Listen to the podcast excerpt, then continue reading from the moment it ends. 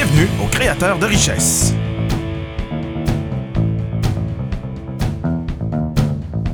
Avec vos animateurs Véronique Fournier et François Drouin.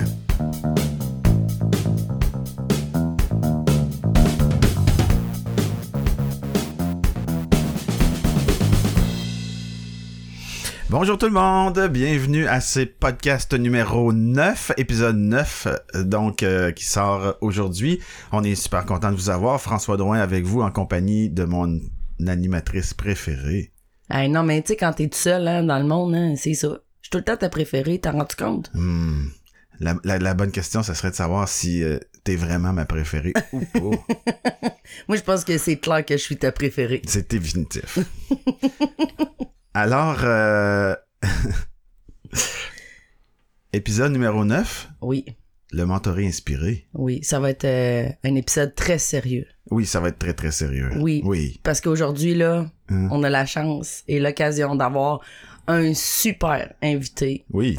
qui est un ancien mentoré, qui a fait le programme euh, chez Red et qui a survécu, Oui, oui, euh, je suis encore en vie. qui a passé à travers le programme de mentorat de, de cinq mois et euh, qui aujourd'hui est avec nous pour partager son histoire tellement inspirante. Vraiment. Euh, à travers tout ça, là, j'imagine que ça va vous parler, ça va vous identifier, ça va vous amener à faire oh wow. Et si vous connaissez des gens qui ont un parcours qui peut ressembler à celui de notre invité, Hmm. je vous invite à partager le podcast parce que sincèrement, je pense que ce podcast-ci peut changer des vies. Vraiment. Alors, bienvenue à notre invité, mon cher Étienne Joubert. Bonjour Étienne. Bonjour, comment vous allez? Super bien, toi. Ça va super bien. Ça va très bien, moi aussi. Merci Étienne d'être là. Merci, Merci. d'être là. Merci de m'avoir invité. Oh, good. C'était facile. Choix facile. Tu sais, il y a des Oui. choses comme ça, il y a des évidences comme ça dans la vie. là. Ça, c'en est une.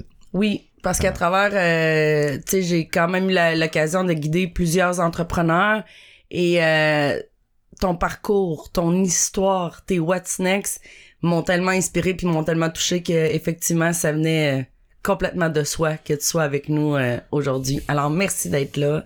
Et dans un premier abord, est-ce qu'on est prêt à commencer? Mais on est prêt, certain. On est tout le temps prêt, Ben, on est nous prêt. autres. hein? Toi, Ben oui. t'es-tu prêt, Étienne? Certain. C'est c'est encore plus le fun de savoir que c'est ta première euh, en arrière de micro. Absolument. Euh, jamais touché, jamais vu. Tout nouveau, tout le fun. Comment tu te sens? Ah, ben, un petit peu nerveux, mais c'est bien correct. On va casser la glace. Puis c'est important, hein, on, se rappelle tout le temps, ici, on n'est pas là pour... euh, on se la pète pas, puis on n'est pas là pour se prendre au sérieux. L'histoire est sérieuse, l'histoire est inspirante, mais nous, on l'est pas du tout. Alors, euh, mon cher Il Étienne, n'y a pas de cadre non plus. Fait que, tu sais, Ah tant oui. qu'on a quelque chose à dire, Oui. ben, on le dit. Fait que si ça dure 45 minutes, ça dure 45 minutes. Puis si ça dure une heure et demie, ça dure une heure et demie. Il n'y a aucun problème. Parfait. on, ouais, c'est ça, on l'a pas ben ben du cadre, hein, tu le sais comment que c'est. Absolument. On est deux chefs d'entreprise, on l'a pas du tout.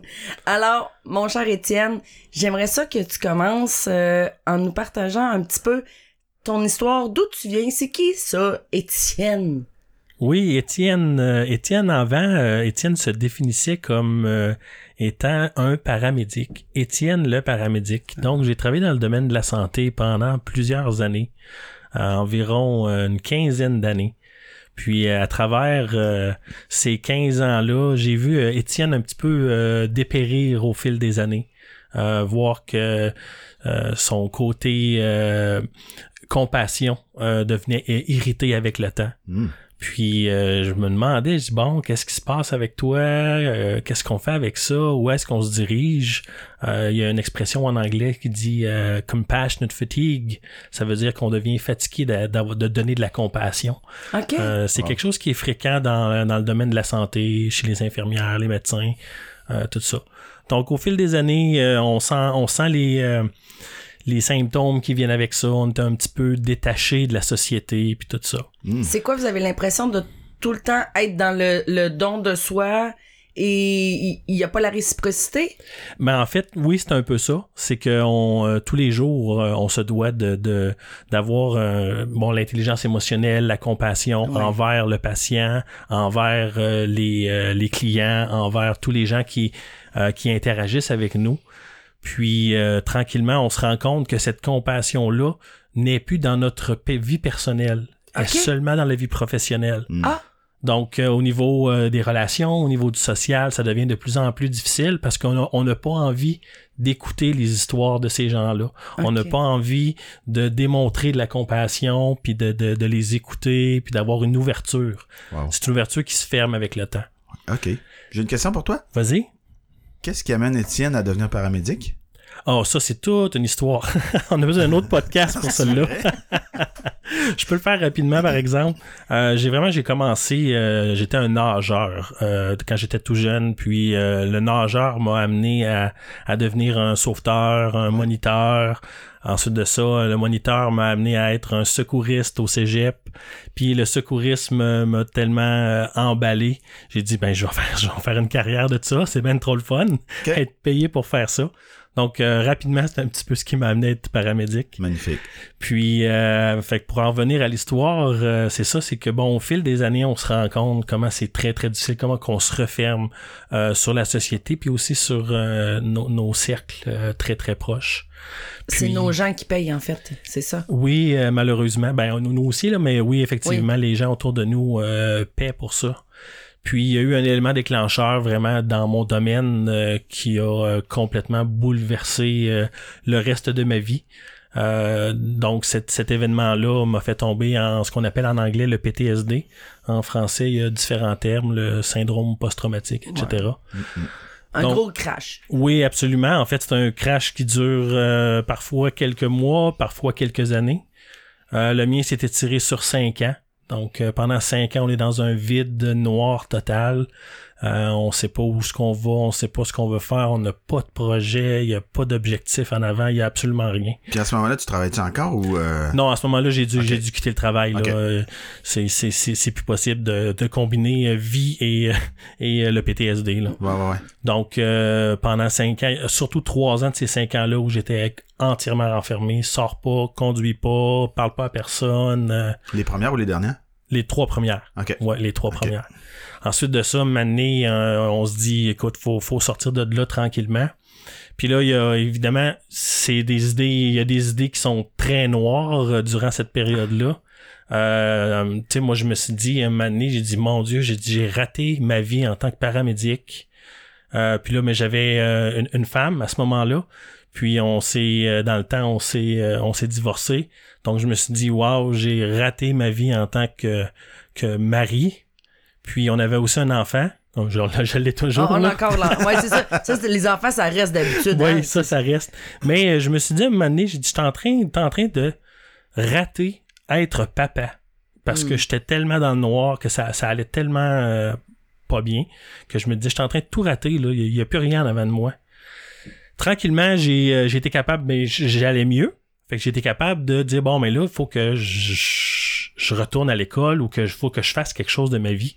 Donc, j'ai fait euh, des programmes, les programmes euh, de retour au travail ou de- d'orientation, de, con- Ouais. de consultation d'orientation, tout ça. Puis à ce moment-là, il était plus question pour toi de retourner au paramédic. Non, absolument pas. Ça, ça, c'était clair. De toute Ouais. façon, j'avais des restrictions qui sont permanentes, euh, OK. Euh, qui me tiennent loin de ça. En fait, qui me tiennent loin même euh, des hôpitaux, tout ça. Là, c'est euh, assez large. Euh, donc là, je me dis, bon, OK, qu'est-ce que je veux faire de ma vie? C'est où je m'en vais? Oui, C'est- parce que là, on perd tous les repères. Là. Ça fait 15-20 ans qu'on qu'on donne littéralement notre vie pour les autres. Hein, tout ce qui est paramédic, relations euh, d'aide, tout ça, c'est- c'est littéralement te donner ta vie pour. Puis là, on se retrouve du jour au lendemain, euh, plus de repères. Plus, plus aucun repère. Puis dans le noir, là, on sort du noir Oui. un peu, là. À peine. oui. Non, c'est pas, euh, Oui. euh, pas agréable. C'est ça. Puis c'est où tu prends tes repères, c'est avec qui tu prends tes repères, c'est puis de toute façon à ce moment-là, on est qui? C'est c'est c'est on est qui, on veut quoi, on, on le sait pas du tout du tout. Fait que tranquillement, j'ai fait euh, j'étais capable de- d'embarquer dans les programmes euh, de consultation et euh, d'orientation. Euh, puis on fait des tests psychométriques à gauche et à droite pour voir qu'est-ce qu'est-ce qui nous allume, qu'est-ce qui nous quelle, quelle autre capacité ou quelle autre avenue on a pour nous. Puis euh, tranquillement, ça m'a dirigé vers un programme scolaire. Euh, on s'entend qu'à 40 ans, euh, à moins qu'on, que notre vie est basée sur le fait qu'on retourne aux études régulièrement, à 40 ans, retourner aux études, c'est très, très, très difficile. On a des obligations, on a une maison, on a des enfants, on a, peu importe la situation, c'est très, très difficile. Donc, je me suis dit, est-ce que moi, je veux pas retourner à l'école pendant 5 ans? De toute façon, j'avais une vision à ce moment-là qu'autour de 45 ans, euh, je m'enlignais pour une retraite. Puis euh, là, j'étais à 40 ans, mais je ne peux pas retourner à l'école pendant 5 ans, là. Ça, ça se tient pas. fait que finalement, j'ai trouvé un programme d'un an qui euh, au Cégep, qui euh, un AEC en gestion de commerce, qui faisait une belle euh, une belle euh, globalité, globalité de ce qu'une entreprise pouvait être, toutes les fonctions de l'entreprise. Puis euh, OK, euh, parfait. Donc j'ai aucun papier, j'ai juste une expérience de paramédic, puis je vais aller voir qu'est-ce que ce cours-là euh, euh, peut me donner. Est-ce que tu te rappelles qu'est-ce qui t'a attiré euh, au niveau de ce programme-là, gestion de commerce? En fait, j'avais fait quelques quelques tests psychométriques. OK. Euh, puis ça me dirigeait vers des, euh, des, des positions de gestion, de direction en entreprise, des, des, des choses comme ça. Mais c'était pas clair. OK. Puis je- même moi, j'avais absolument aucune idée euh, dans quoi je voulais aller. Parfait. J'aimerais ça juste, si tu me le permets, Étienne, de faire une petite parenthèse.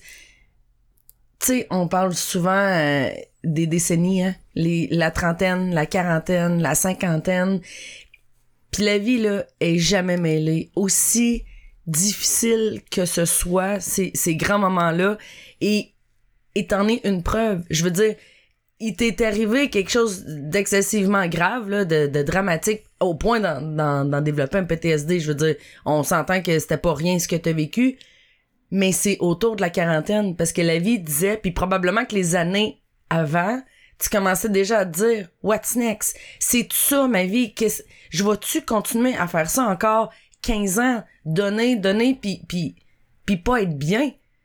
Absolument. Mais c'est difficile de prendre des décisions toute seule. Puis on veut pas nécessairement les prendre parce que tu l'as très bien dit, le style de vie, les enfants, la famille, tout ça, puis euh, les trois chars, la maison, puis le chien, puis la clôture blanche, puis tout là. Mais là, la vie, quand quand on prend pas nos propres décisions ou quand on, on, on repousse, et quand on repousse, c'est là justement que bang, ça arrive. Souvent c'est la maladie, des, des gros défis, hein. Des fois, c'est des accidents de- d'auto, c'est des divorces, c'est... Bon, toi, t'as as eu la chance d'avoir tout ça en même temps, tu sais, je veux dire, la, la vie, la, la vie t'a clairement mis un break, là. Toute une chance. Toute une chance, hein. Mais quand on a un recul, par exemple, aujourd'hui, en tout cas, on en parlera peut-être plus tard, mais si c'était à refaire pour arriver où t'es aujourd'hui, est-ce que tu le referais? On garde la réponse pour tantôt. Exactement. Alors là, fin de la parenthèse euh, au niveau de la quarantaine. Alors là, t'es en gestion de commerce. Oui, donc euh, je fais le programme au Cégep, euh, Cégep de Limoilou, un AEC, donc c'est une technique qui est euh, une technique de trois ans qui est ramenée sur un an pour les, les souvent les adultes, les retours à l'école, bon, pour se donner des, des outils. Ouais. Euh, dans ce cas-ci, des outils en, en entreprise. Euh, Donc, euh, je fais ce cours-là. Euh, en faisant ce cours-là, d'abord, je rentre dans le cours avec une idée très préconçue du marketing. Je suis quelqu'un qui qui ne consomme pas autant la publicité que des biens ou quoi que ce soit. Donc, j'ai vraiment une, un arrière-goût assez intense du marketing. Puis, mais quand même, j'embarque dans le programme les yeux fermés. Puis, euh, bon, on touche à toutes les fonctions de l'entreprise dans ce cours-là. Donc, euh, la- Pas l'opération. juste le marketing. Pas juste le marketing, Ouais. l'opération, le marketing, les RH, etc., la finance, tout ça. Puis, euh, à travers ce cours-là, je me pose encore des questions. C'est, c'est où je m'en vais avec ça? C'est où je me dirige avec ça? J'en ai pas la moindre idée. J'ai du fun. Je sais, Mm. ça, ça, j'ai du fun, je le sais. Mais, euh, j'arrive pas à dire, OK, c'est ça que je veux faire. Je ne sais pas qu'est-ce que je veux faire. Fait que je fais le programme tranquillement. Euh, j'ai découvert dans ce, dans ce cours-là que j'avais euh, un intérêt pour le marketing. Tu sais, quand on sait pas, on sait donc. pas qu'on sait pas, hein? Euh, mais je me suis rendu compte aussi que c'est pas au niveau de la publicité, mais c'est beaucoup plus au niveau de la stratégie en arrière et euh, euh, de la compréhension du comportement humain. Donc, euh, je fais ce cours-là. Ce cours-là est supposé se terminer au mois de février. Euh, on est rendu au mois de décembre. On a un cours de stage qui nous dirige en, stage, qui nous euh, supporte à l'intérieur de ça. Puis euh, notre professeur nous dit, OK, bon, par euh, la fin décembre, j'aimerais ça que vous ayez tous trouvé votre stage. Puis j'ai commencé, ben j'ai commencé ça à la fin de mes années de paramédic, à suivre un peu la voix intérieure, l'intuition, tout ça. des fois, ça me dit des choses, puis je l'écoute, puis ça m'amène à la bonne place. Fait que tranquillement, je commence à écouter cette petite voix-là de plus en plus. Donc, on arrive à la fin décembre pour trouver les stages, puis la petite voix de l'intuition a dit, Étienne a dit, euh, mets pas d'énergie là-dessus. Fais tes, tes autres cours, tous tes autres cours, mais mets pas d'énergie là-dessus. OK, mais on questionne Sur la pas. recherche de stage, là. Oui, exactement. On questionne pas l'intuition, hein? on, on la suit. Euh, donc, je fais aucun effort là-dessus. Euh, arrive le temps des fêtes, euh, les parties à gauche à droite avec la famille, avec les amis. Un party du 31 décembre qui s'installe avec euh, un de mes bons amis. Euh, on est supposé être une quinzaine, une vingtaine. Ça va être le fun. Défoncer l'année avec des amis, des connaissances. Bon, tout ça, ça va bien. Euh, bon, quelques jours avant, il annonce euh, mauvaise température. Mm. Bon, ok. Euh, Et ben, on, est, on est au 31 décembre 2018, là. on est au 31 décembre 2018. Il y a l'annonce de la mauvaise température. Euh, là, je dis, moi, je vais y aller pareil. Je vais y aller. Je, je vais y aller. Fait que j'appelle mon ami. Je dis, bon, mais je vais y aller. Puis euh, je sais que ma mère, elle a rien de planifié. Est-ce qu'elle est peut venir avec nous? Fait qu'il dit, ben oui, il a pas de problème. Parfait. On se rencontre chez lui. Finalement, il y a mon ami, sa blonde, moi, ma mère et une cinquième personne. Donc, un party de 15, 20, Oh, 25. boy. Ah non, mais il fait vraiment tellement tempête. Moi, ouais, je me rappelle. Ça, on un party à 5. Ben, écoute, c'est pas grave. On est 5, on est là, on va avoir du fun. On se parle, on jase. Fait que là, ça, ça donne que, étant donné qu'on est un plus petit groupe, euh, les discussions, il y en a pas, euh, il y en a pas 6, 7 puis 10 autour, là. Il y en a une, il y en a deux des fois. Donc, on écoute beaucoup plus les, euh, les conversations. Euh, je m'adonne à parler avec cette cinquième personne-là que je connaissais pas. Tranquillement, on jase, elle pose des questions sur mon cours, elle pose des questions sur d'où je viens, où est-ce que je m'en vais. Elle pose tout le temps des questions, elle. Elle arrête pas. Elle arrête pas. C'est que c'est, c'est le centre du Nord. donc, euh, donc c'est ça, on pose des questions chacun sur l'autre. Puis euh, cette personne-là euh, a dit, ben euh, tout à coup euh, que j'aurais quelque chose pour toi, euh, serais-tu intéressé? Quelque chose? Ben peut-être que je pourrais regarder dans dans les gens que je connais, puis peut-être que j'aurais un stage pour toi. Là, l'intuition fait pop, ok. c'est pour ça qu'on euh, qu'on écoute l'intuition. On sait pas qu'est-ce qui s'en vient, on sait pas c'est quoi les réponses, mais on les écoute. Puis euh, ce soir-là, ben j'ai rencontré euh, Véronique. J'ai rencontré Véronique Fournier qui est ici avec moi. Elle. C'était le début d'une belle relation. Ouais. Il n'y a pas d'hasard dans la vie, hein. c'est On le exactement sait tellement. exactement. Donc en, en dedans de, de quelques heures, euh, on prend on prend rendez-vous. Ok, on va se rencontrer euh, dans les semaines qui s'en viennent. On va étaler un plan. On va voir qu'est-ce qui s'en vient. Puis là, il y a, une, il y a une- une conversation qui me revient en tête que j'ai eue euh, à l'automne avec un de mes professeurs à l'école. Moi, je voulais être capable d'utiliser, dans ce temps-là, je connaissais pas les mots que je connais aujourd'hui, d'utiliser l'essence que le paramédic, Étienne le paramédic était, et l'utiliser dans une autre, euh, une autre, complètement un autre job ou quoi que ce soit. Mais j'avais aucune idée, aucune idée. J'ai demandé à mon professeur, j'ai dit, est-ce que tu es capable de trouver quelqu'un qui peut faire mon CV, qui peut faire ressortir toutes mes qualités, toute la personne que je suis? Dans mon CV, mais sans dire que je suis paramédic. Parce que paramédic, ça t'amène à nulle part. Mm. Puis euh, il a dit, ben, il dit, t'as besoin d'un chasseur de tête. C'est ça que t'as besoin, quelqu'un qui va euh, qui va finalement euh, essayer de trouver des emplois euh, sur mesure pour toi. Puis euh, cette, cette euh, réflexion-là me revient en tête, puis Véro, c'est pas une chasseur de tête, là. Sinon, ça roulerait partout. Ben, en tout cas, Mais elle était capable de, en fait, à travers le programme, elle était capable d'aller chercher la personne que j'étais. Donc, le je suis qui. Et ensuite de le, de, le modeler pour moi, à ma façon, pour m'en servir vers le je veux quoi.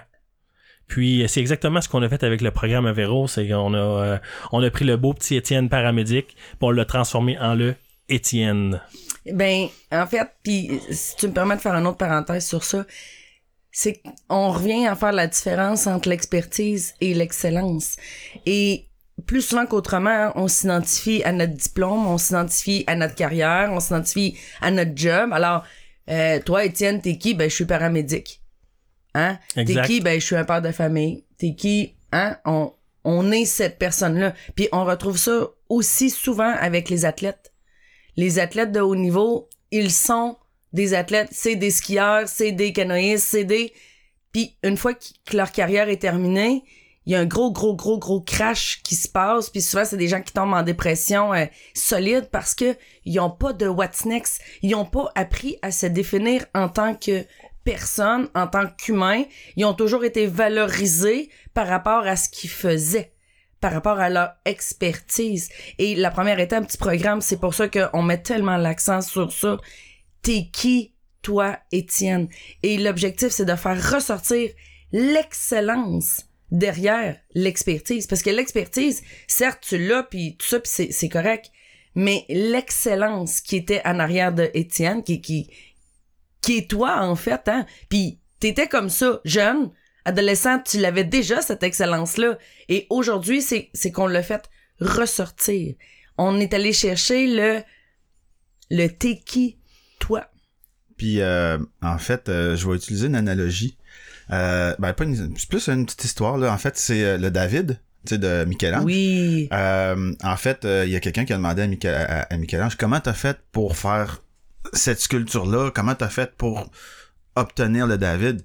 Puis il a répondu, ben en fait c'est super simple, j'ai juste pris mes ciseaux puis j'ai enlevé tout ce qui était pas David du bloc de marbre. Exact. Puis ça a donné David. Euh, et puis tu vois, je pense que je pense que euh, c'est exactement ça qui est arrivé avec toi. Véro a cette capacité-là de d'aller chercher l'excellence de quelqu'un, puis d'aller tasser tous les, euh, les trucs qui sont pas qui tu es, puis de les nommer. De, de prendre conscience de ces trucs-là, puis c'est, c'est ça qui t'est arrivé. Non? Fait que c'est pas Étienne paramédic qui a été modelé Non. en Étienne d'aujourd'hui. C'est Étienne paramédic où on a enlevé les trucs qui avaient qui étaient peut-être pas du Étienne à 100% pour aller vraiment aligner Étienne avec qui il est vraiment, le nommer, le conscientiser, puis après ça mettre ça au service de ce que la vie veut faire à travers toi. Exactement. Ça a été facile, hein, Étienne? Très... Non, pas du tout.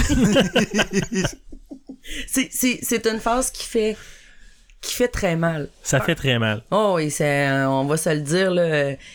Ça fait mal parce que ça nous amène à se poser des questions qu'on entend tout le temps. Tu sais, la fameuse question, t'es qui, là? Hein? C'est, c'est, tu assez beau comme question, puis on se la pose souvent en tant qu'être humain. Je suis qui, moi? Tu sais, au-delà d'être un parent, au-delà d'être ma job, d'être mon CV, d'être le conjoint ou la conjointe de, je suis qui, moi? Puis la réflexion, elle arrête là. Mais il y a plein, plein, plein, plein, plein de sous-questions qui sont tellement importantes qui, elles, vont enlever justement toutes les le, le, le superflu de l'histoire. Et là, on, c'est tout le temps la même réaction, c'est hein, là j'ai l'impression que je suis complètement à nu là. Il, y a plus de secret, il y a plus de OK, et, puis maintenant je fais quoi avec ça? Parce que c'est beau découvrir je suis qui, mais après ça, qu'est-ce qu'on fait avec ça? Et c'est là qu'on entre dans la deuxième étape du je veux quoi Alors là, on est dans le je veux quoi, mon Étienne Oui, donc c'est ça, le avec qui on enlève tout le superflu, on devient vulnérable. Puis là, après ça, c'est le je veux quoi, le je veux quoi, qu'est-ce qu'on veut dans la vie? Pour vrai. Au- autant au niveau euh, des rêves là, matériels que des rêves personnels, que des rêves financiers, peu importe, on, Ouais. On creuse à l'intérieur de ça pour savoir vraiment qu'est-ce qu'on veut. De là les euh, non en fait les pourquoi aussi Ouais. euh, qui viennent avec ça. Euh, donc oui, le qu'est-ce que qu'est-ce qu'on veut? C'est quoi c'est quoi nos objectifs de vie, nos objectifs de carrière? Euh, donc oui, il faut, faut traverser ça. Euh, c'est, c'est la meilleure image que j'ai, c'est c'est un train qui te rentre dedans. C'est, c'est très douloureux. J'aimais beaucoup ton analogie de boxe aussi, euh, mon Étienne. Oui, Quand, quand tu disais, euh, Je pense que je suis un masochiste quelque part dans l'âme parce que Véro, à toutes les semaines, là, j'ai l'impression qu'on est dans un ring de boxe puis que je me fais ramasser, mais il dit Colin que je t'aime, puis j'ai tout le temps hâte que tu reviennes. Oui, c'est ça le pire, c'est qu'on en redemande. mais mais Oui, c'est mais c'est parce, parce qu'il y que a ça quelque chose de profondément bon là-dedans. Oui. Parce que pour, pour une fois, tu vas toucher à ton essence pour vrai. Tu vas toucher à, la, à, à, à, qui que t'es, puis c'est là que t'es capable de dire, ben, ça, ça m'appartient pas. Cette croyance-là, c'est Ouais. quelqu'un qui l'a déposée sur moi, mais elle m'appartient pas. Puis moi, c'est pas ça que je veux, c'est ça que je veux. Puis, puis, puis, puis, puis ça, c'est profondément bon d'être capable de- d'en d'en venir à être capable de se définir, de dire, je suis telle personne, je suis comme ça, puis que c'est c'est ta réponse à toi. Ça, c'est ce qu'on appelle un chemin d'alignement. Puis c'est tellement bon de s'aligner, même si ça fait mal. Ouais. Parce que veux, veux pas euh, enlever une couche, là, mais ça, ça, ça peut décaper. Un, Euh. un élément aussi qui est très important, surtout quand c'est la, la première fois qu'on fait ce- cet exercice-là, c'est d'être accompagné. Ah, Euh, c'est exactement ce que Ouais. Véro fait, elle nous accompagne à l'intérieur de ça, parce que je vais te dire, on se sent, sinon on se sent seul pas mal. C'est clair. Puis, puis la, la, la- t'as raison sur le fait que ça prend quelqu'un qui t'accompagne parce que souvent, même si tu te poses la question, t'es tellement teinté par tes croyances, par tes filtres, que t'as pas le recul que cette personne-là a. Parce que cette personne-là, d'une certaine façon, est détachée par rapport à toi. Elle a pas de, elle a pas un engagement ou elle a pas vécu avec toi pendant longtemps. Fait qu'elle est vraiment capable d'aller au cœur puis de dire, ouais, mais ça, puis creuser, puis creuser, puis creuser, puis creuser, puis poup, un moment donné, on pogne le nœud, puis là, on peut le défaire. Mais, mais, mais ça prend un recul, ça prend une distance, ça prend une perspective qui est totalement différente puis qui est pas engagée d'une certaine façon. C'est totalement engagé, mais en même temps, c'est détaché. Oui, puis plus on devient conscient, plus on se trouve toute seule. Parce que là, on peut pas en parler à personne, ou en tout cas, le, no- notre cercle de, avec qui on va y arriver, mais notre cercle de, avec qui est de plus en plus restreint. Puis après ça, on en parle à qui ou quand, ou, tu sais, là, nos amis comprennent pas parce que pour eux, on était un paramédic, on était, puis là, ben voyons, il y y a quelque chose qui est en train de changer, là. Il se passe quelque chose, mais, hein, hein, hein, on comprend pas trop, puis les gens sont, quand les gens se transforment, les gens deviennent mal à l'aise. Parce que là, ils font, OK, là, t'es plus la personne que j'ai connue ou t'es plus le, OK, qu'est-ce qui se passe avec toi? T'es- T'es-tu rentré dans une secte? T'es-tu, euh, tu sais, toutes les questions, euh, toutes les questions arrivent, mais en fait, ben non. Je suis juste en train de découvrir je suis qui, puis je veux quoi pour vrai. Puis, je le répète encore, la séquence des questions est vraiment, vraiment importante parce que le je suis qui vient définir tout le reste. Puis le je veux quoi, ben on va faire la différence entre je souhaite puis je veux vraiment, puis ce je veux là m'appartient. Parce que nos carapaces, nos coquilles, la famille, les conjoints, la, société nous amènent à vouloir des choses que quand on y réfléchit un peu, là, puis qu'on est obligé de passer dans le programme, est-ce que vraiment on veut ça? C'est-tu pour plaire à quelqu'un? C'est-tu pour épater la galerie? C'est-tu pour être meilleur que mon voisin? Ou c'est vraiment ça que je veux? Parce que, en quelque sorte, la troisième étape, ça va venir définir ta mission de vie personnelle. Alors, là, je veux quoi, Étienne? Comment t'as trouvé ça? Le je veux quoi? Ben, c'est beaucoup de réflexion sur soi-même. Évidemment, on, on commence à creuser, à dire, bon, c'est quoi que je veux? On commence toujours des choses superflues. Ah, je veux une voiture, je veux de l'argent, je veux des voyages. C'est, tu sais, c'est simple. C'est les, La les- première couche. Oui, c'est La ça. c'est la plus évidente, la Celle plus là, que la, société installe. là. Oui. Ouais. Donc, on répond à ces questions-là. Puis, euh, tranquillement, là, parce qu'il faut faire une liste quand même assez exhaustive là, de, nos, euh, de nos désirs. Donc, euh, oui, là, on commence à creuser, puis on commence à creuser. Puis là, ben, après ça, on, on met ça euh, sur une belle liste en papier, là, puis on écrit ça, puis tout. Puis, euh, on voit d'abord, c'est de plus en plus difficile de creuser. Euh, puis, ça va plus dans les tripes. Là, c'est OK, mais c'est quoi vraiment là, que je veux, là? Ouais. Puis c'est- puis des fois, on se rend pas compte que toute la couche superficielle que la société installe sur nos désirs et nos rêves vient de quelque chose qui est beaucoup plus profondément. Puis quand on règle ou quand on atteint ce rêve-là ou cet objectif-là, cet objectif-là, ben la, la plupart des rêves de société, euh, ils se font, ils se font seuls. C'est Ah ça, ça se fait tout seul, ça disparaît, ça. Ouais. Fait que dans les rêves, il y avait probablement euh, faire un stage en entreprise. Ben ouais, hein, pour en revenir à ça. Euh, donc évidemment, il y a des, des, des, euh, des rêves qui sont personnels, il y a des rêves qui sont professionnels. Euh, c'est c'est un élément qui est quand même euh, qui est quand même euh, fun- le fun euh, avec le programme. Euh, moi, j'ai fait bon une, une cinquantaine de rêves professionnels et à mesure que le programme avançait, pour ne pas dire à tous les semaines, euh, mes rêves se réalisaient un après l'autre. C'était euh, complètement débile. Là. Donc euh, Ah non, mais Étienne, ça a été ça, la... c'est, c'est- ça a été mon seul mentoré qui, à la fin du programme, a fait Véro, faut que je recommence ma liste. Je les ai toutes réalisées. ouais, au niveau professionnel. Donc oui, c'est ça, mon désir, c'était de découvrir qui j'étais euh, à, l'intérieur d'une entreprise, qu'est-ce que je pouvais faire, où est-ce que mon, mon excellence euh, pouvait me diriger, euh, puis je voulais savoir dans quoi j'allais être- bon, dans quoi j'allais, de quoi j'allais aimer faire en entreprise. Puis c'est ce qu'on a fait à travers le, à travers le programme. Puis, mais, puis on revient à le je suis qui parce que là, on a découvert ton profil entrepreneurial.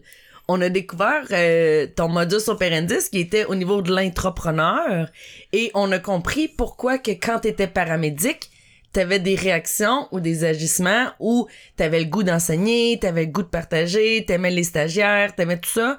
Mais ça, c'était ton intrapreneur qui parlait à cette époque-là, mais c'était pas encore nommé. C'est ça. Je pense qu'en dans toi-même, est-ce que tu avais déjà pensé un jour devenir entrepreneur ou être un entrepreneur? J'ai eu des euh, des bulles quand j'étais très très jeune avec mon père. J'ai eu quelques idées.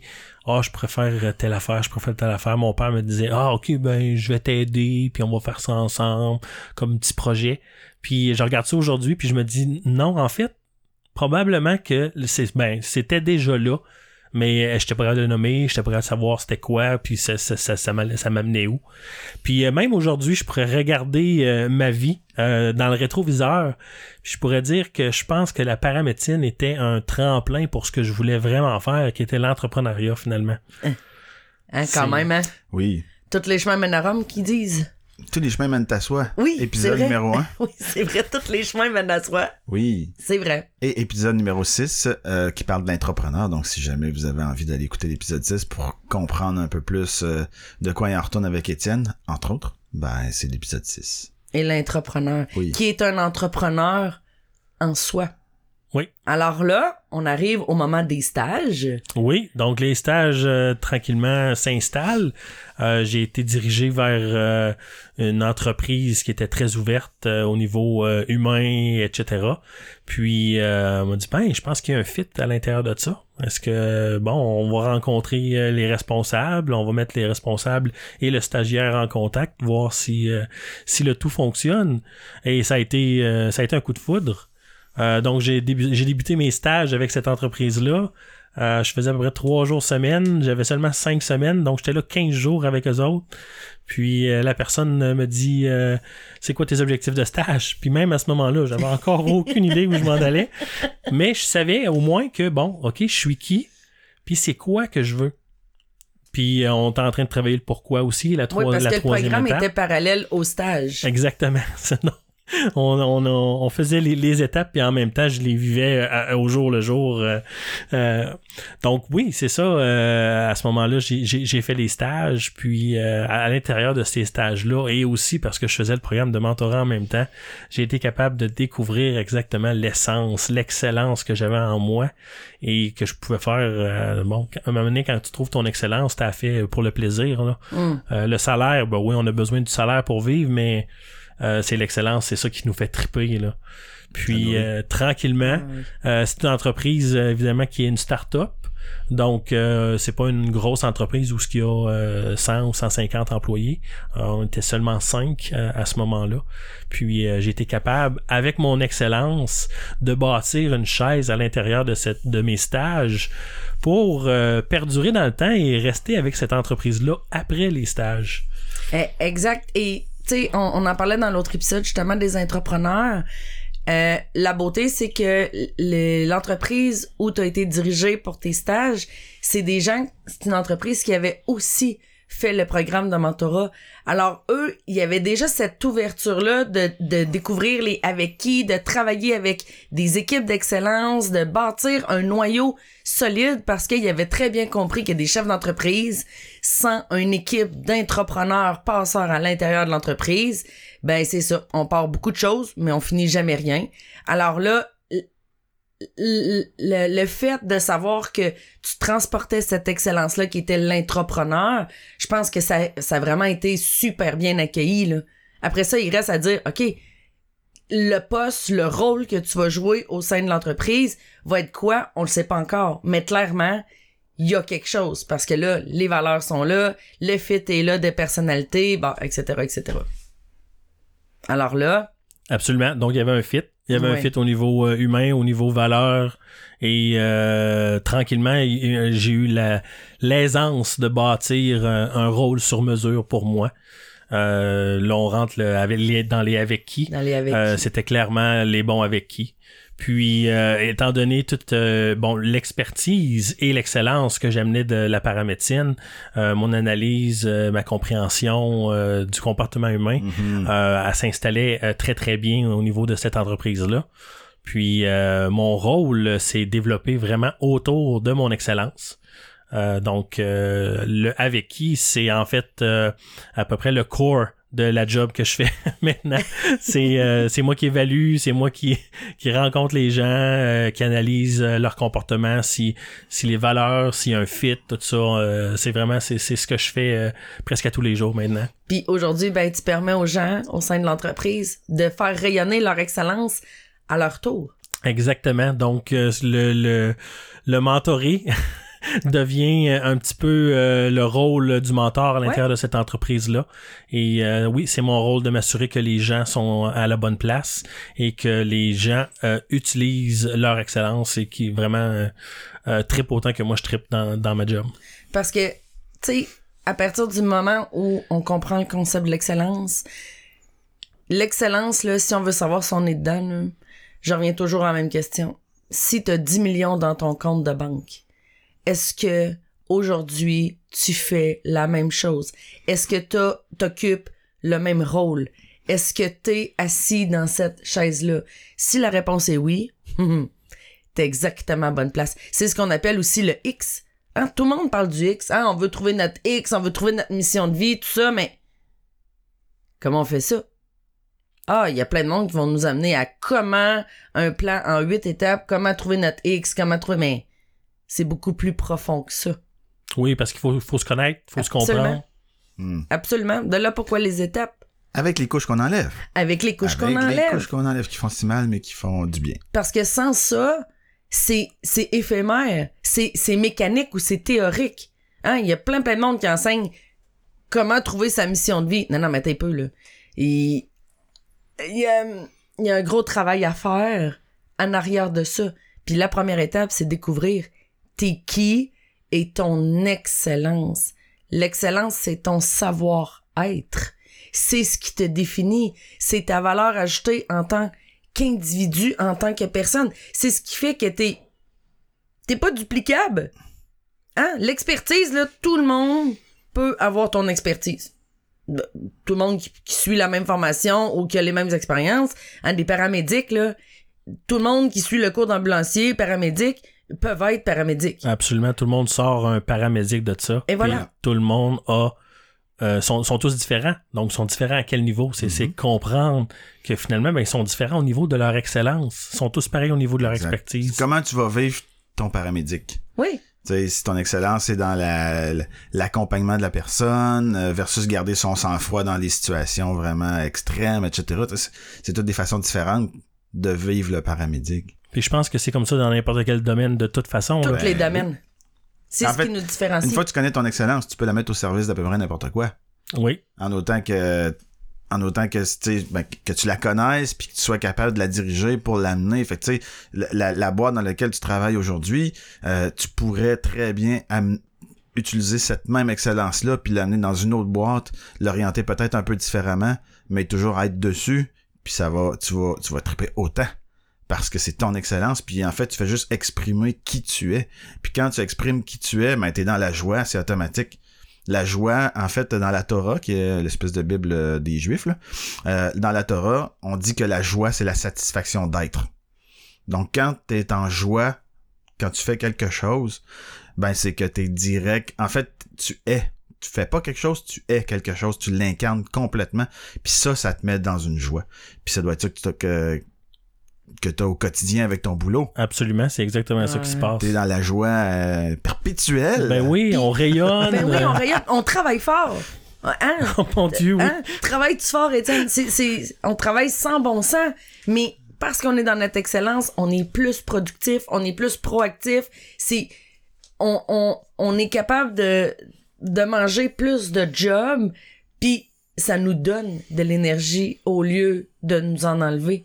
Oui, en fait, la ligne entre le, le, le travail et le pas travail, la, la vie Ouais. de famille ou peu importe, elle s'amincit, elle devient quasiment là. euh, Ça c'est du plaisir en Exact. fait. On, on, on se lève le matin pour pour avoir du plaisir, avoir de la joie, à rayonner, avoir du fun, puis finalement, mais ça, ça donne que c'est ta job. Exact. Puis quand on est toute seule à rayonner, puis qu'il n'y a pas personne qui comprend ce concept-là autour de nous, c'est difficile. Mais à partir du moment où on est capable de faire de faire rayonner ça, cette excellence-là, à travers d'autres gens qui, eux aussi, sont dans leur excellence, je veux dire, là, euh, bingo, là, les, quand on parle de développer des équipes d'excellence, là, c'est exactement ça. Je crois fondamentalement qu'il n'y a pas de mauvaise personne. Mais oui, il y a des personnes qui sont pas assis dans la bonne chaise, puis c'est notre rôle en tant que leader, en tant que qu'entrepreneur conscient de faire OK, je vais prendre du temps avec toi là, puis on va découvrir t'es qui, tu veux quoi, puis pourquoi. Puis le fait de faire ça là, ça peut transformer la vie des gens et transformer une business Absolument. parce que les avec qui, euh, je le répète euh, tout le temps, c'est ce qui peut te coûter le plus cher dans ta vie, en affaires, dans tous les specs là. Puis euh, c'est c'est comme une anecdote en même temps. Euh, dans l'entreprise dans laquelle euh, je travaille euh, présentement, mon rôle est un petit peu le les avec qui. Puis comme j'ai formé cette cette position-là à l'intérieur de l'entreprise, euh, dans la dernière année, euh, malheureusement, la plupart des avec qui qui étaient là qui étaient là avant euh, ont presque tout pris le bord. euh, Absolument. parce qu'il fallait avoir les bonnes personnes, la- les bonnes relations euh, d'instaurer. Puis ça a été un après. Effectivement, c'est ce qui coûte le plus cher à une entreprise. Mais d'un autre côté, une fois que ce ménage-là est fait et que là on a des avec qui qui nous ressemblent, qui sont complémentaires, qui sont aussi dans leur excellence, qui partagent les valeurs, qui sont en mesure de vraiment voir la vision de l'entreprise et de l'amener parce que la mission puis la vision de l'entreprise fait partie aussi de la leur. Ben là, le choix des avec qui, c'est ce qui va propulser l'entreprise Exactement. à un autre niveau. Alors, autant que c'est quelque chose qui peut nous coûter excessivement cher, puis on le voit là, tu sais, que ce soit en couple, que ce soit au niveau des, associés, c'est, pas une question d'on s'aime ou on s'aime pas, là. C'est vraiment une question de dire, est-ce que ensemble on est complémentaires? Est-ce qu'on est capable de faire rayonner notre excellence ensemble? Oui, super. Non, parfait il y a des décisions qui vont être prises en conséquence, puis c'est pas parce que t'es une mauvaise personne ou que c'est pas ça. C'est juste de prendre des décisions parce que c'est là qu'on s'en va. C'est ça. Dans le contexte présent, c'est pas les bons avec qui. Puis, ouais, c'est exactement ça. Qu'est-ce qui. Si t'avais à nommer le. le... Qu'est-ce qui définit vraiment un avec qui? Tu sais, il y a, il y a des avec qui qui étaient là, qui ont qui sont partis parce qu'il y avait un mauvais fit à quelque part. C'est à quel niveau qui était ce mauvais fit-là? Euh, c'est à plusieurs niveaux. Euh, je pense que d'abord, euh, de comprendre son excellence. Mhm. Euh, quand on travaille, si, si tu as une, une entreprise qui est consciente, qui comprend son excellence, qui travaille avec des fournisseurs ou des partenaires qui ne le comprennent pas, Mhm. en partant, le, le fit, euh, Le clash. euh, euh, il y, a, y y déjà une- un potentiel de clash. Ouais. Euh, des fois, ces relations-là se poursuivent. Euh, des fois, ils, ils se brisent là. S'ils se poursuivent, ben là, c'est à un autre niveau que ça peut clasher. euh, parce que ça va clasher de toute façon à un moment donné. C'est une question de temps. C'est ça. Donc, euh, ça peut être le- les- la vision. La vision, les valeurs, c'est extrêmement important. Les valeurs. Euh, les valeurs, faut, faut qu'il y ait des valeurs qui, euh, qui soient semblables, du- au minimum semblables pour disons euh, compatibles. compatibles pour pousser dans la même direction. Ouais. Sinon, on- puis si à ce moment-là le clash se fait pas, eh ben il va se faire au niveau financier à un moment donné, là, c'est sûr. Exact. Exact. Les valeurs, c'est ce qui détermine la longévité d'une relation. Ouais. C'est ce qui nous permet de passer à travers les défis puis de vivre les succès ensemble. Si ces valeurs-là sont pas là, puis encore là, les valeurs, et plein de monde parle de valeurs. Ah oui, moi ma valeur c'est le respect, c'est le service à la clientèle, c'est euh, hein, tout- toutes les mêmes là, Hein, l'intégrité. Mais en fait, une fois qu'on a vraiment creusé les valeurs, puis qu'on on se les approprie parce que là c'est vraiment les nôtres, là on se rend compte que des valeurs c'est pas quelque chose qu'on dit, c'est quelque chose qu'on qu'on respire. On n'a pas besoin de dire bon ben moi ma valeur c'est euh, le respect. Non, les gens sont censés être capables de le voir à travers la personne que t'es et c'est la même chose en entreprise. Hein, combien de fois qu'on a vu ça euh, euh, nos valeurs c'est l'esprit d'équipe et le service à la clientèle et ils sentent. On appelle euh, au sein de l'entreprise où Hey, le service à la clientèle c'est plus qu'ordinaire. Zéro pin bar. Zéro pin bar. L'esprit d'équipe, c'est tellement important. OK, c'est tous des loups solitaires. Il n'y a pas personne qui travaille en équipe, mais ça paraît bien sur un site Internet. Et avant, les gens, la société en général était moins consciente. Alors, ça faisait en sorte que les gens pouvaient passer ça sous silence. Mais aujourd'hui, avec la conscience universelle qui est en train de s'installer, avec la conscience des générations qui sont en train de pousser, les X puis les Y, euh, les Y puis les Z, pardon, sont vraiment plus conscients que ce qu'on était au niveau des X puis des baby boomers, ben ça fait en sorte que on peut plus dire que nos valeurs c'est ça et plus les respecter. C'est ça. Faut les vivre. Faut les vivre à tous les jours. Absolument. Et, et ça dégage. Ça dégage ça. Et c'est ce qui rend le- l'entreprise authentique et les gens qui la constituent aussi. Et ça nous aide à choisir les bons avec qui. Oui. Dis-moi, Étienne, là, on a quasiment fait un tour de loupe. Ça fait tout près d'un an. Ça fait un an, oui. Dis-moi, qu'est-ce qui a le plus changé dans ta vie? Euh, il, y a, il y a tellement de choses qui ont changé, mon Dieu, je vais essayer de... en fait, euh, ben, j'ai découvert qui je suis vraiment. Euh, maintenant, je me présente comme étant Étienne. Euh, un exemple de ça, euh, je fais de plus en plus de, de discours euh, dernièrement avec différents partenaires. puis on m'invite à faire des discours. Puis j'insiste pour me présenter en tant que Étienne au départ. Et non comme étant un, paramédic ou un entrepreneur. Je suis Étienne et je suis ici pour vous parler de. Donc, euh, c'est ce que c'est des- un des éléments qui a changé beaucoup. Euh, L'autre élément, c'est que j'ai euh, maintenant, ben, je, vis tous les jours euh, mes valeurs, euh, je les transpire et je reçois énormément de, de, de compliments de ce côté-là. Les gens ressentent cette énergie-là. Et même si je vais parler euh, deux, trois minutes, euh, les gens voient dans mes yeux que je suis en train de faire qu'est-ce que j'aime. T'es authentique. Ouais. Puis l'authenticité, c'est vraiment ça qui fait en sorte que les gens vont connecter avec toi. C'est c'est ce qui fait en sorte qu'on connecte entre nous ou entre tu sais cette authenticité là fait en sorte que tu es inspirant.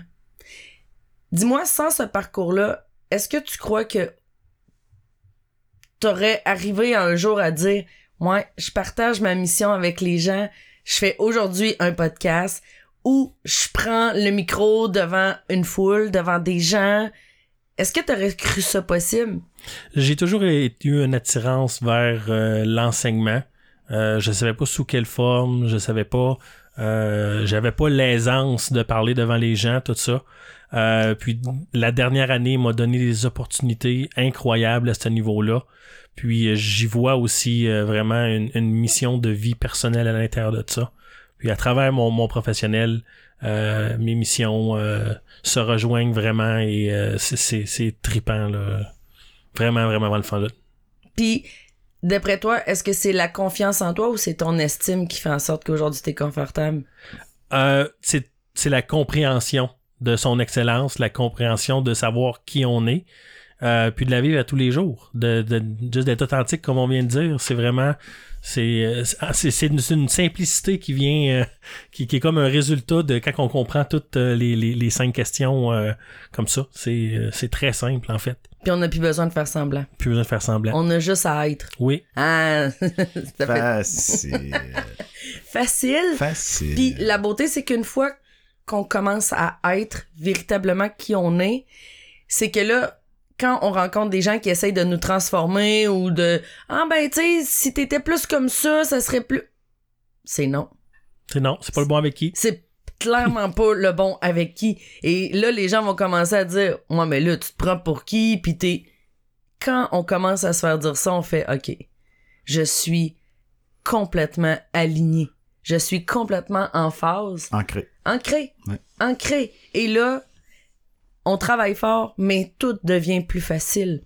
Et quand il y a quelque chose qui arrive, un défi, parce qu'on en a tous, hein, et Noé, là, même si euh, hein, c'est pas parce qu'on est conscient qu'on est bien plus beau, puis bien plus fin, puis bien plus intelligent que tout le monde, là. ça veut juste dire qu'on est conscient. Fait que les défis arrivent autant, mais on revient tout le temps à ces questions-là. OK, si je vis un défi, pourquoi je vis ce défi-là? Ah, c'est-tu parce que je désaligne au niveau du je suis qui? Ou je veux quoi? Ou le pourquoi? Ou c'est-tu les avec qui qui fonctionnent pas? Ou c'est une histoire de comment?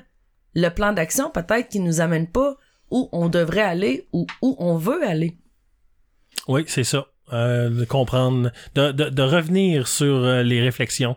Euh, je suis qui, je veux quoi, avec qui, euh, pourquoi, avec qui et comment. Et ensuite le comment. hein. Oui, en, en finalité, le comment. Le comment s'installe euh, euh, presque tout seul quand les quatre autres questions ont bien été euh, creusées et bien été répondues. Le, le comment euh, est simple. Et dis-moi, en terminant, mon Étienne, c'est quoi le What's Next à Étienne? Y a-tu un, un, un gros What's Next qui s'en vient? Euh, le What's Next, en fait, euh, c'est, c'est euh, bon, étant donné que euh, j'ai euh, fait un, un emphase majeure sur le professionnel dans, dans la dernière année. Euh, pour, euh, pour, pour en, en parler rapidement, je suis passé de stagiaire à employé à directeur à investisseur dans la même entreprise en dedans de quatre mois environ. Incroyable. oui, donc là, je suis euh, plus à un niveau euh, stable au niveau professionnel. Puis euh, là, je suis vraiment à euh, faire les mêmes étapes, mais au niveau personnel. Puis euh, d'instaurer ça dans ma vie de tous les jours. De m'assurer qu'il n'y a pas juste du professionnel, mais aussi du personnel. Puis que les, euh, les relations que j'ai euh, à l'extérieur du travail soient basées sur les mêmes valeurs et les mêmes exercices que j'ai fait au niveau professionnel. Donc, c'est mon What's Next. Euh, puis après ça, ben c'est certainement de, de combiner les deux ensemble que tout va euh, tout va à merveille, Oui. de, de s'assurer que le, le la totalité euh, fonctionne bien. Puis euh, donc c'est là que je suis.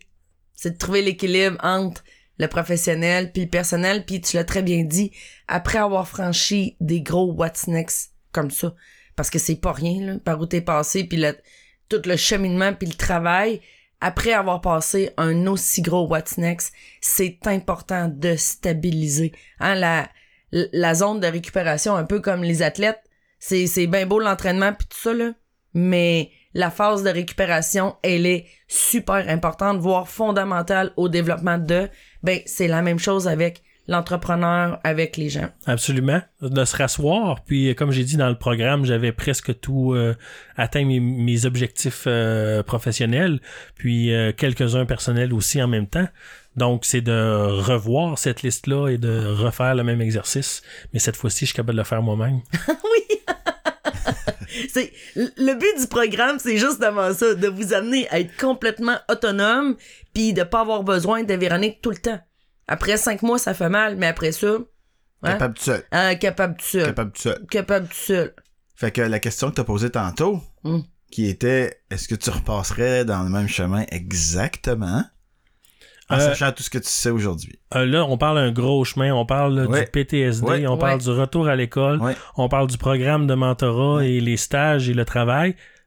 Aujourd'hui, absolument que je le ferai. Je le referai sans problème. Sachant le résultat, mais c'est facile. J'ai des gros frissons.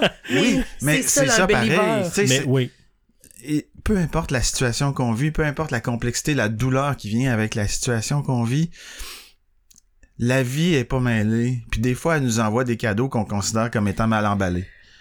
Mais c'est un cadeau quand même. Puis si on juge quelque chose comme étant négatif, c'est probablement qu'on n'a juste pas encore le recul pour apprécier le cadeau qui est derrière ce qui est en train d'arriver. Mais tôt ou tard, ça finit par, euh, par se tasser, par se placer, puis il y a de la lumière au bout du tunnel, puis finalement, ben, on arrive à un, constat que tu regardes en arrière, puis tu fais que ça a fait mal en tabarouette. Et- Mais je ne serais pas qui je suis aujourd'hui. Mes expériences me m'auraient pas amené là où je suis présentement. Puis là où je suis aujourd'hui, je veux tellement pas que ça soit différent. J'ai tellement l'impression d'être drette assis sur mon X que finalement, ouais, ben je le referais. Le, le programme fait mal. On se le cachera pas, ça fait extrêmement mal. Euh, mais il y a une vie après le programme. Oui. Donc, c'est c'est beau après. Juste pour les survivants, par exemple. Ouais, on est- Ceux qui n'ont pas survécu, euh, ils peuvent pas, ils peuvent pas en parler. C'est la même chose aussi pour euh, le PTSD. Il y a Ouais. vraiment une vie après Il y a le une PTSD. vie Ouais. après. Lâchez Puis- pas. C'est, tu sais, le logo chez Red, c'est un diamant, puis c'est pas pour rien. Parce que avant qu'un diamant soit un diamant, c'est qu'il a été soumis, je pense que c'est un charbon, mais il a été soumis à des chaleurs extrêmes La pour faire en sorte, puis de la pression extrême pour faire en sorte que ça devient un diamant. Et plus souvent qu'autrement, les gens, ils veulent pas passer à travers ça. Pourquoi? Parce que ça fait mal. Il y a, il y a personne qui a le goût de passer à travers des maladies, des PTSD, des, des, des divorces, des, des accidents, des, des gros défis. Mais en même temps, comme tu le dis, François, à partir du moment où c'est qu'on a le recul, puis ça, c'est... Tout le monde dit la même chose. À partir du moment où c'est qu'on a le recul, puis qu'on est capable de voir le what's next extraordinaire que ça nous a apporté, on fait, ben oui. OK. Si c'était à refaire, là, ben, ouais, je Je repasserais exactement. Puis là, on fait, on est-tu des débiles? Mais oui.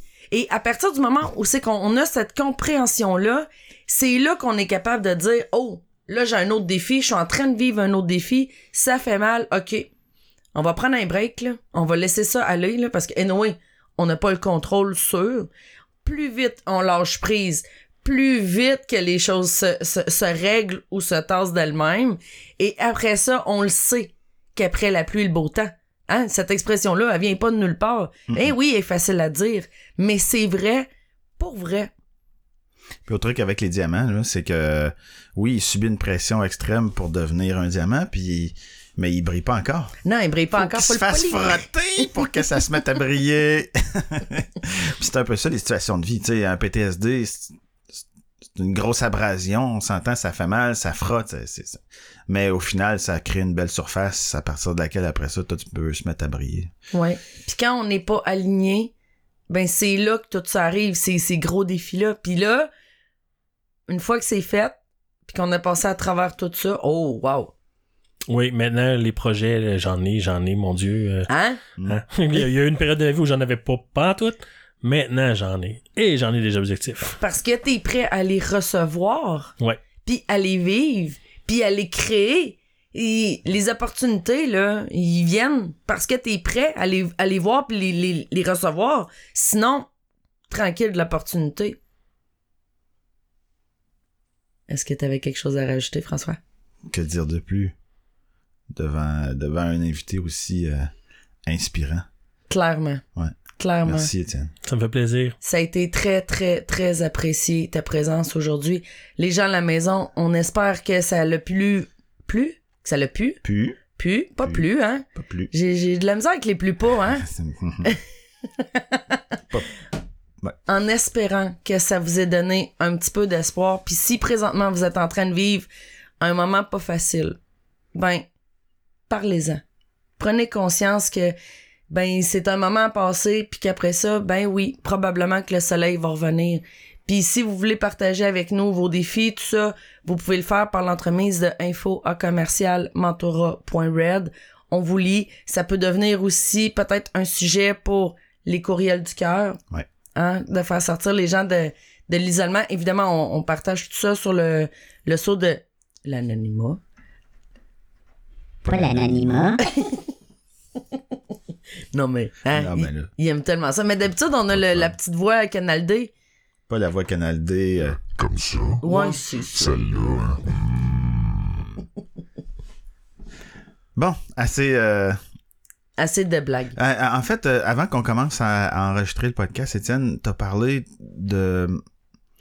T'as parlé de peut-être commencer à justement avoir un objectif un peu plus personnel par rapport à, à ce que t'as vécu avec le PTSD, puis qu'il y a une vie après le, PTSD. Euh, tu veux t'en parler? Oui, en fait, euh, tranquillement, je, rencontre des personnes qui sont euh, euh, dans le milieu, autant des victimes que des thérapeutes. Puis c'est un sujet qui est encore très très très tabou aujourd'hui. Clairement. Euh, les, euh, puis les, les- souvent les conférences ou les, euh, ces, ces, ces interventions-là, on va parler de ce qui se passe à l'intérieur du PTSD. Mm. Donc les gens qui ont pas vécu de, PTSD sont pas vraiment intéressés, sont pas vraiment impliqués. Les gens qui sont dans le PTSD vont souvent se présenter, ne parleront pas euh, généralement. Euh, puis les gens qui viennent après le PTSD, les survivants du PTSD, euh, on n'en entend pas parler. Euh, moi, je veux faire une lumière sur les gens qui ont traversé le PTSD euh, parce que c'est des gens inspirants. Ils ont tous des histoires qui sont inspirantes. Euh, ils ont vécu euh, tout, tout comme le programme RED. ils ont vécu un changement euh, immense. Puis, il faut voir qu'on est capable, on est capable de s'en sortir. Hmm. C'est rempli d'espoir puis c'est tellement inspirant. Merci Étienne. Donc, On va euh, être là pour euh, pour suivre ça puis euh, de toute façon tu pourras toujours les partager sur la page du créateur de richesse parce que Ben oui, t'es un créateur de richesse. totalement. Merci beaucoup. Merci à toi. Merci à toi. Alors euh, est-ce qu'on se dit euh, à la semaine prochaine? À la semaine prochaine. On aime tellement ça vous parler là que là on est rendu à toutes les semaines. C'est le même, hein? Hein? Hmm. Bonne semaine à tout le monde. Bonne semaine. À bientôt. Merci, Étienne.